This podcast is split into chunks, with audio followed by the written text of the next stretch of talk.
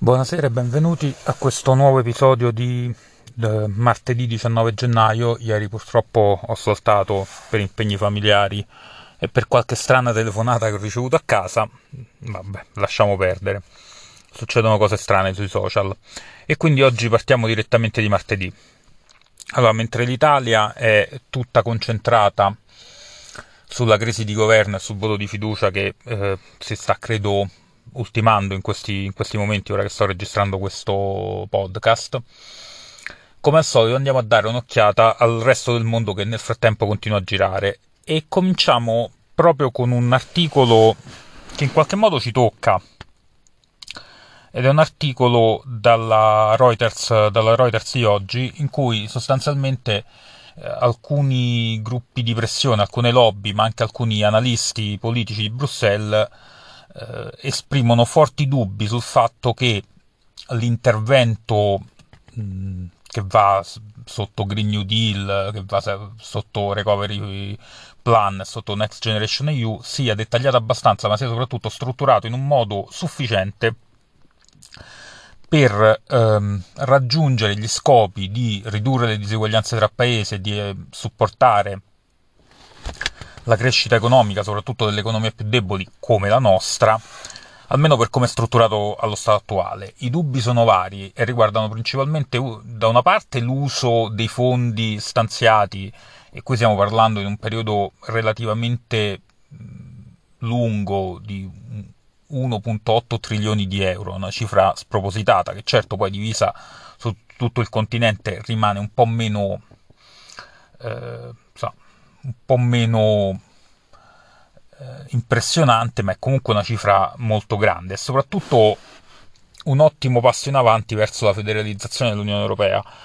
eh, perché il primo passo è sicuramente una condivisione delle risorse. Senza condivisione delle risorse Europa rimarrà sempre su un'area di libero scambio. L'integrazione politica passa inevitabilmente attraverso la mutualizzazione sia dei debiti che dei costi.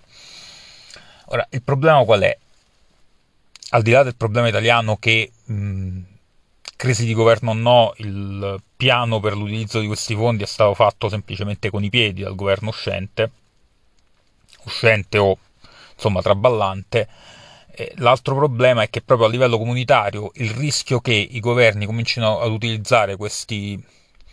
questi fondi per progetti a breve termine e a non accompagnare l'utilizzo di questi fondi con risorse strutturali getta chiaramente dei forti dubbi su quella che è, ehm, quella che è in generale l'efficacia di questo, di questo piano che potrebbe risolversi in un gigantesco, enorme spreco di denaro pubblico. Um, io personalmente non sono contrario per principio all'intervento dei, dei governi nell'economia, soprattutto quando si tratta di finanziamenti, insomma, quando si tratta di aiutare eh, la riconversione industriale, la realizzazione di nuove infrastrutture. Però eh, i venti che soffiano sul, sull'Europa, che sono di populismo comunque e comunque di scarsa visione del futuro, eh, chiaramente danno forza a queste voci che dicono che questo programma è molto ambizioso nei, negli obiettivi, ma troppo nebuloso e troppo fumoso in quelli che saranno i dettagli, anche perché poi nei dettagli poi è nei dettagli che si perde eh, la bontà delle, delle, intenzioni. E quindi questo eh, la Reuters oggi per, per quello che riguarda eh, il Recovery Fund e tutti i programmi ad esso collegati. Altro articolo che riguarda l'economia nel nostro continente, eh, oggi sulla Frankfurter Allgemeine Zeitung, la FAZ, quindi il giornale appunto conservatore tedesco forse più autorevole, c'è un interessante articolo su una eh, inchiesta, più che un'inchiesta, una, un sondaggio che la Banca Centrale Europea pubblica eh,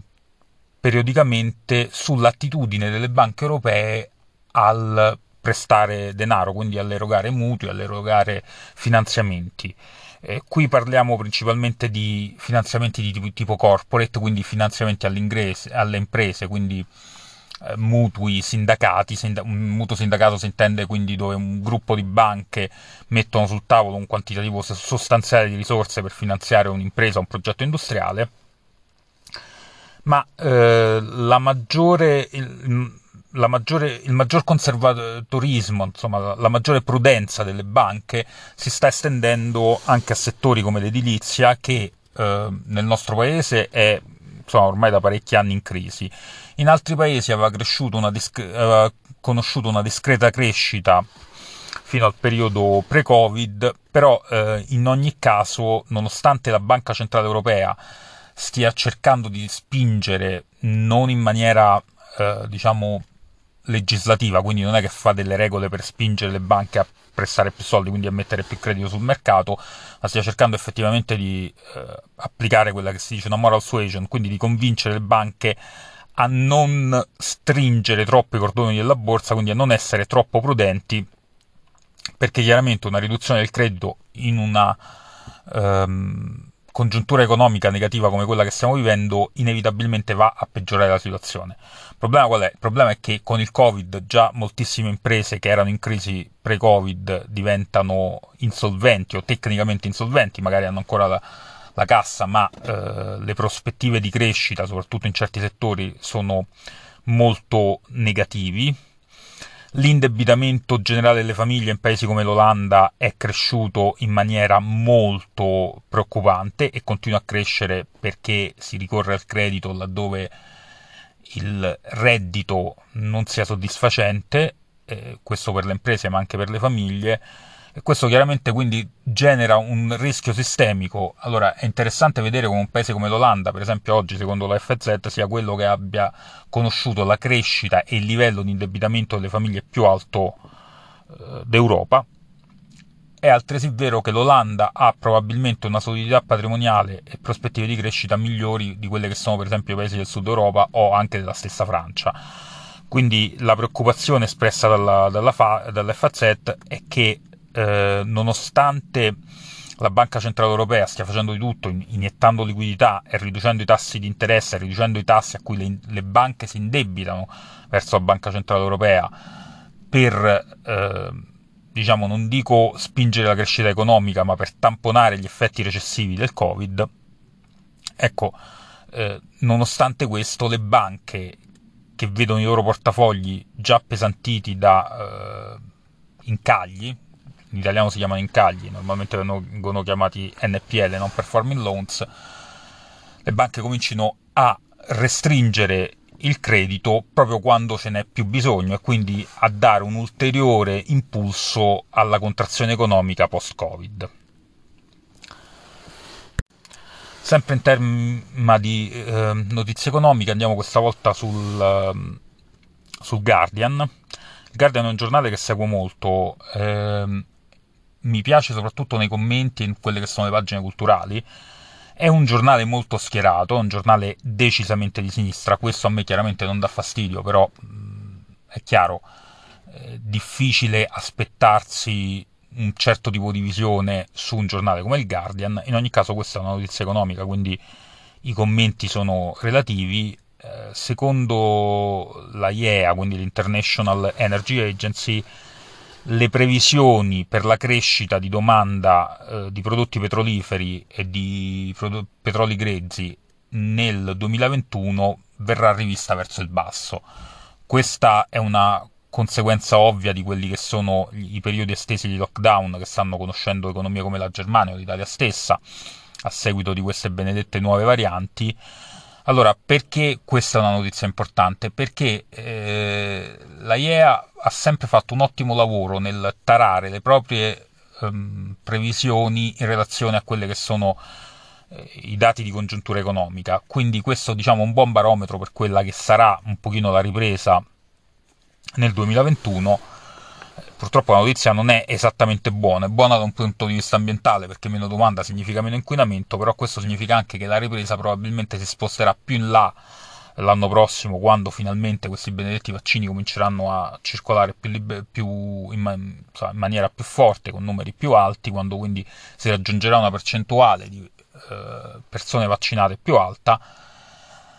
vuol dire però pure che la compressione continuerà almeno sicuramente per il primo trimestre dell'anno e anche nei trimestri successivi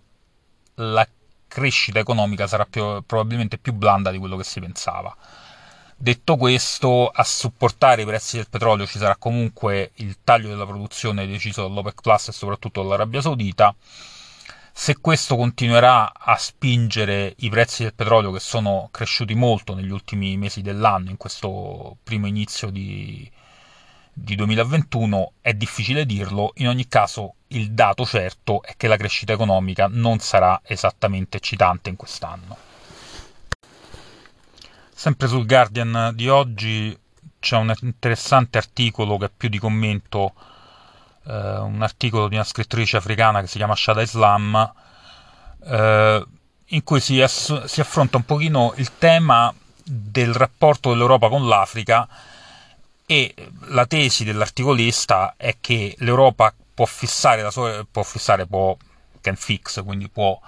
eh, in qualche modo normalizzare la propria relazione con l'Africa solo se vengono esorcizzati i, i fantasmi del colonialismo. Ah, chiaramente i fantasmi del colonialismo per noi italiani sono purtroppo assenti, non è che non li abbiamo esorcizzati, non li abbiamo proprio mai affrontati. Siamo stati colonizzatori anche noi, siamo stati pessimi esattamente quanto gli altri colonizzatori, certo forse non a livello del, di quello che si è visto nel Congo belga, ma eh, tra uso di gas eh, nervino, eh, schiavizzazione delle popolazioni locali, non abbiamo niente da, inviare, eh, da invidiare, contrariamente al mito degli italiani brava gente, non abbiamo niente da invidiare alle altre potenze coloniali come la Francia o eh, il Regno Unito. Allora, la tesi di questa, di questa articolista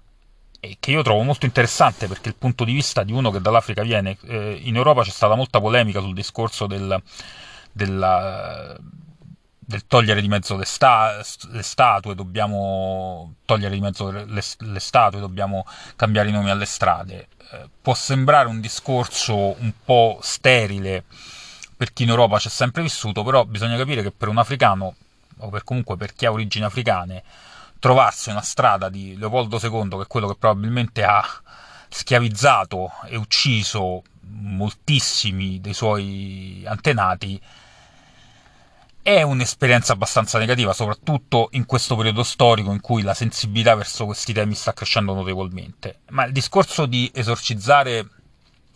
il rapporto col passato coloniale e anche esorcizzare quello che era il cosiddetto white man's ba- eh, burden, ossia il carico dell'uomo bianco, il fatto che, ci, che, l'uomo bianco si vedesse come quello che portava la civiltà.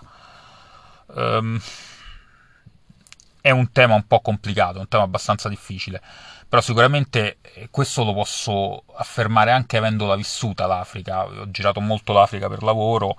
eh, paesi come la Nigeria, come il Congo stesso, tutti e due i Congo, sia Brazzaville che, che lo, il Congo democratico, ex Zaire, eh, anche l'Angola, la Namibia, il Malawi, il, e un po' tutta l'Africa sub, subsahariana, il Mozambico. E noi tendiamo ad essere paternalisti, c'è sempre questa idea che gli africani non siano capaci di organizzarsi, non siano adatti al lavoro o comunque a un'economia moderna. Ecco, tutte queste sono, e qui lo dico senza paura di essere smentito, stupidaggini. Chi dice queste cose è solo perché ha di fondo una ben povera comprensione di quella che è l'Africa oggi, del fatto che è il continente più giovane, che è un continente che si sta eh, misurando e si sta anche emancipando da quelli che erano del, molte delle dinamiche che ha ereditato dal dominio europeo, perché il Congo è un, un ottimo esempio, il Congo è stato in guerra dal 1961, cioè da quando ha guadagnato l'indipendenza, e le fazioni in lotta sono sempre state appoggiate più o meno apertamente da regimi europei. Il primo presidente democratico del, eletto democraticamente del Congo, Lumumba, fu ucciso non si sa bene con quanto supporto sia dai belgi che dagli americani, in quanto era considerato un comunista. Eh, l'uccisione di Lumumba ha poi portato eh, al potere Mobutu, Mobutu uno dei dittatori più sanguinari nella storia d'Africa e ha degli ottimi colleghi tra Idi Amin, Bokassa, Mengistu, insomma ce ne sono stati tanti. Eh, però chiaramente questo livello di problemi non si può eh, pensare che venga risolto in una generazione o due. Eh, voglio dire, l'Europa è diventata l'Europa con 2000 anni di guerre. L'Africa sta arrivando in maniera molto più veloce. L'Africa, tra l'altro, ha un ehm, legame strettissimo con l'Europa, nonostante la Cina sia entrata molto pesantemente in Africa investendo, però eh, il problema della Cina, il problema è che anche gli africani cominciano a capire che la Cina ha prestato risorse ai paesi africani, quindi li sta colonizzando di fatto eh, aumentando il loro, capi- il loro, carico di debiti in maniera molto forte. L'Europa eh, ha lasciato stare un po' l'Africa, però continua ad avere sempre questo atteggiamento paternalistico. Quello che questa scrittrice non dice, ma che dico io da persona che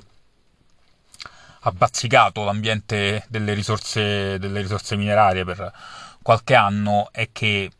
ok, tutto ciò è molto giusto, ma il primo passo che l'Europa dovrebbe fare è cercare di pagare per le risorse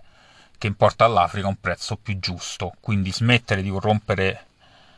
i, di, di, di, favorire la corruzione nei paesi africani, corruzione che è spesso portata avanti dalle nostre aziende, purtroppo ne abbiamo esempi in Italia, ma mh, adesso non voglio fare l'anti-italiano, tutti i gruppi che hanno operato in Africa hanno operato con certe logiche, tutti, nessuno escluso. Eh, il settore finanziario europeo nella City a Londra, ma anche in altre, um, anche in altre piazze, ha sempre favorito, fino a non molti anni fa, ma ancora adesso, ha favorito l'utilizzo di eh, capitali di provenienza molto dubbia di queste famiglie, di queste oligarchie eh, provenienti da questi paesi. Il caso più classico è quello dell'Angola. Eh, ci fu un libro qualche anno fa di un certo Tom Burgess, giornalista del Financial Times, che si chiamava The Looting Machine, che spiegava un pochino qual era me- quali erano i meccanismi con cui alcune famiglie, prima fra tutti la famiglia che dirigeva l'Angola, quindi Dos Santos, che adesso sono stati spodestati, ma anche altri, utilizzando paradisi fiscali, utilizzando i servizi delle banche nella City di Londra, ma non solo nella City di Londra, hanno sifonato soldi e risorse ai loro paesi in una maniera spaventosa. Quindi questo è un buon articolo da un punto di vista culturale, da un punto di vista economico un po' meno. Ehm, ne consiglio comunque la lettura perché è una lettura che fa riflettere. Passiamo adesso a un'altra notizia sempre di natura economica, sempre in qualche modo legata al mercato delle risorse naturali, è una mia eh, distorsione professionale. Eh, il gasdotto Nord Stream. Allora, Nord Stream 2. Il gasdotto Nord Stream 2 è un gasdotto che dovrebbe portare il gas russo in Germania eh, attraverso la costa del Baltico. Era stato bloccato dalle sanzioni americane imposte alla, alla Russia. Alcune imprese tedesche si erano ritirate dal progetto in quanto non volevano rischiare di essere invischiate in procedimenti per la violazione delle sanzioni la Russia ha annunciato che ha intenzione comunque di terminare il progetto ed ecco questo progetto è anche uno di quei progetti molto controversi anche per il ruolo che alcuni politici europei hanno avuto o ex politici europei nella fattispecie Gerhard Schröder hanno avuto nella negoziazione per la realizzazione di quest'opera. È un'opera sicuramente strategica perché è un'opera che in qualche modo differenzia strategica soprattutto per la, per la Germania, perché in qualche modo differenzia le fonti di approvvigionamento di gas per la Germania, però è anche uno di quei progetti che non diciamo hanno una, delle implicazioni morali non secondarie, soprattutto se consideriamo quello che è il regime di Putin, un regime antidemocratico e che non, usa sempre la mano piuttosto pesante con i suoi oppositori, come il caso Navalny, ma non solo. Navalny è solo l'ultimo, l'ultimo esempio. E comunque questo, nonostante tutto, questo, il lavoro su, questa, su questo tubo, su questa pipeline è ricominciato e probabilmente verrà terminato. Sempre in tema di energia, eh, questa volta ci spostiamo su Bloomberg. eh, Bloomberg Green um, in un articolo, non sono sicuro se sia di ieri o di oggi, credo di oggi, in un articolo di oggi riporta il fatto che ehm, per raggiungere gli obiettivi che l'Europa si è imposta per il 2030, l'Europa stessa deve raddoppiare la propria capacità di generazione rinnovabile.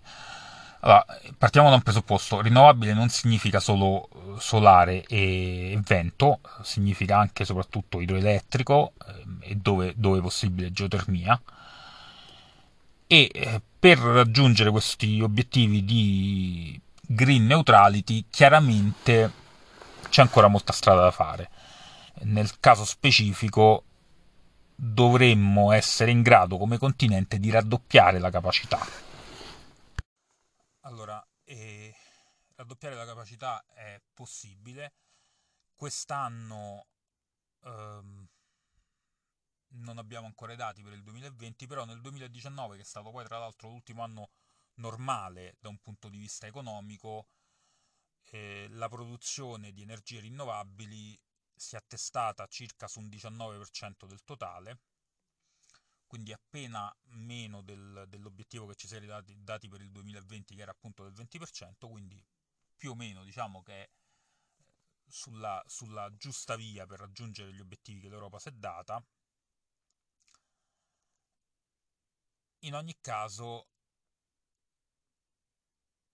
il, ecco, la, la buona notizia è che la proporzione di energia generata da fonti rinnovabili è già oggi il doppio di quello che era nel 2005. Questo soprattutto perché un po' tutti gli stati europei stanno abbandonando il carbone ed ecco, questa è un'ottima notizia. E c'è anche il fatto che eh, abbandonando il carbone e spostando già oggi da carbone a gas, già questo comunque comporta una notevolissima riduzione delle emissioni sia di gas serra che di altri inquinanti, perché il carbone, non ce lo dimentichiamo, non emette solo CO2. Il CO2 poi, da un punto di vista di inquinamento locale, è uno dei gas più eh,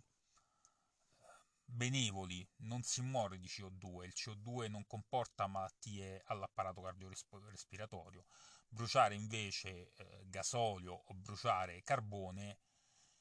polveri sottili, eh, composti a base di zolfo, questi sono tutti composti che sono altamente deleteri per la salute umana e quindi il fatto che ci stiamo spostando molto velocemente, più velocemente di quello che si prevedeva dal carbone, è sicuramente ragione per un certo ottimismo.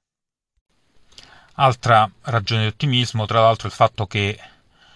il prezzo delle emissioni di CO2 nel sistema europeo di trading delle emissioni di CO2 sta crescendo fortemente. Eh, le ultime letture lo davano per 35,42 euro a tonnellata di CO2 eh, la settimana scorsa, questo è sicuramente il, ehm, il prezzo più alto mai raggiunto, quindi significa che un emettitore di CO2 deve pagare 35 euro la tonnellata per emettere questo CO2 e questi soldi poi vengono assegnati a chi invece del CO2 in qualche modo lo risparmia, quindi abbiamo i, per, i produttori di energie rinnovabili che vengono aiutati guadagnando in questo mercato di, di, emissioni e invece i produttori di emissioni, quindi centrali a carbone, cementifici eccetera, che vengono penalizzati. Quindi questo è un sistema di mercato, un sistema abbastanza efficiente, non l'unico possibile, ma un sistema abbastanza efficiente per incrementare eh, la produzione, incrementare la profittabilità e quindi la produzione di generazione di energie rinnovabili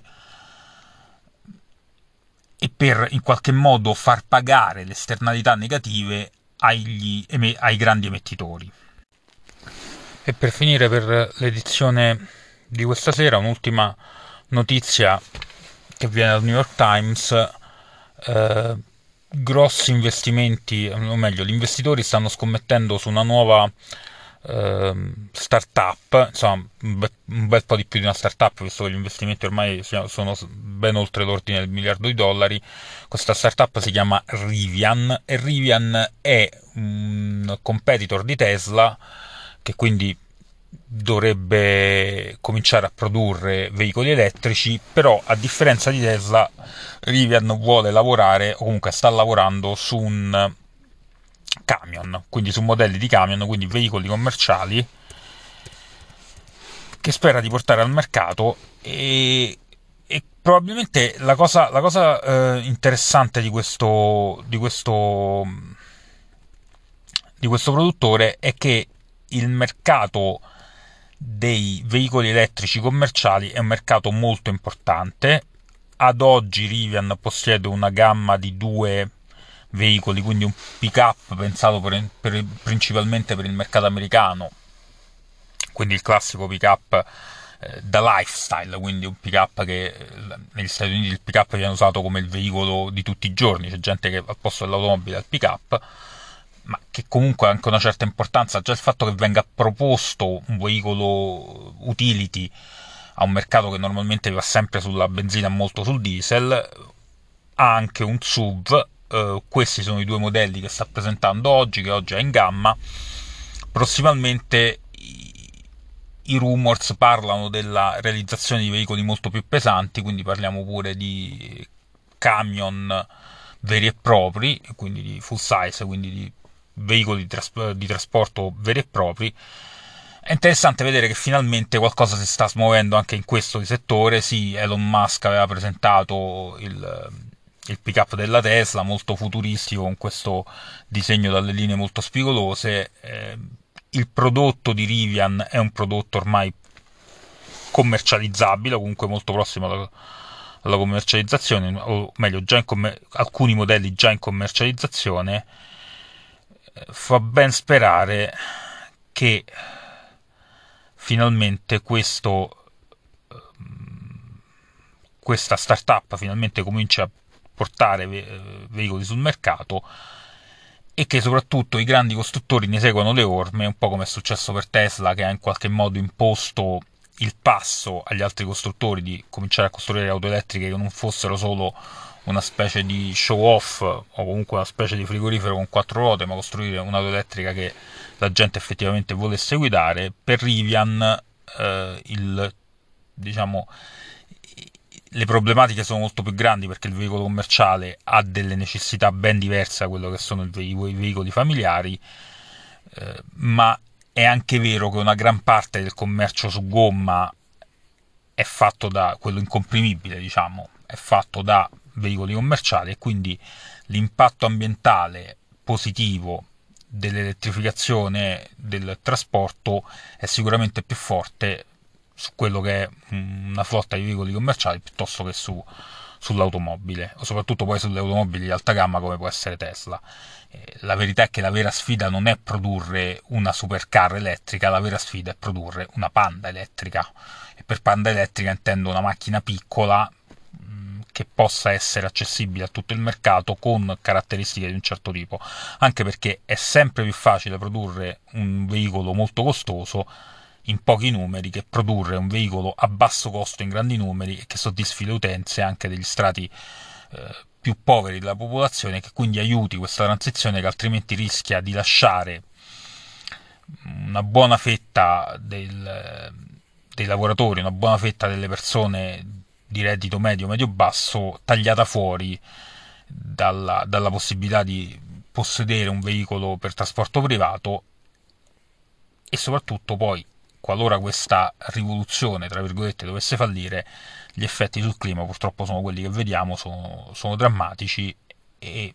questo è sicuramente qualcosa che non ci possiamo permettere. Al di là di tutti quelli che auspicano un intervento statale più forte, la verità è che la soluzione verrà da società come questa che porteranno il mercato a spingere verso certi prodotti. Il vero merito di Tesla non è tanto quello di aver portato il modello 3,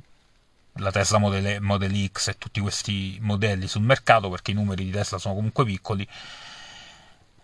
Il vero merito di Tesla è quello di aver dettato le regole di aver finalmente imposto anche ai grandi fabbricanti come possono essere Toyota o Mercedes, eh, quindi Daimler Chrysler,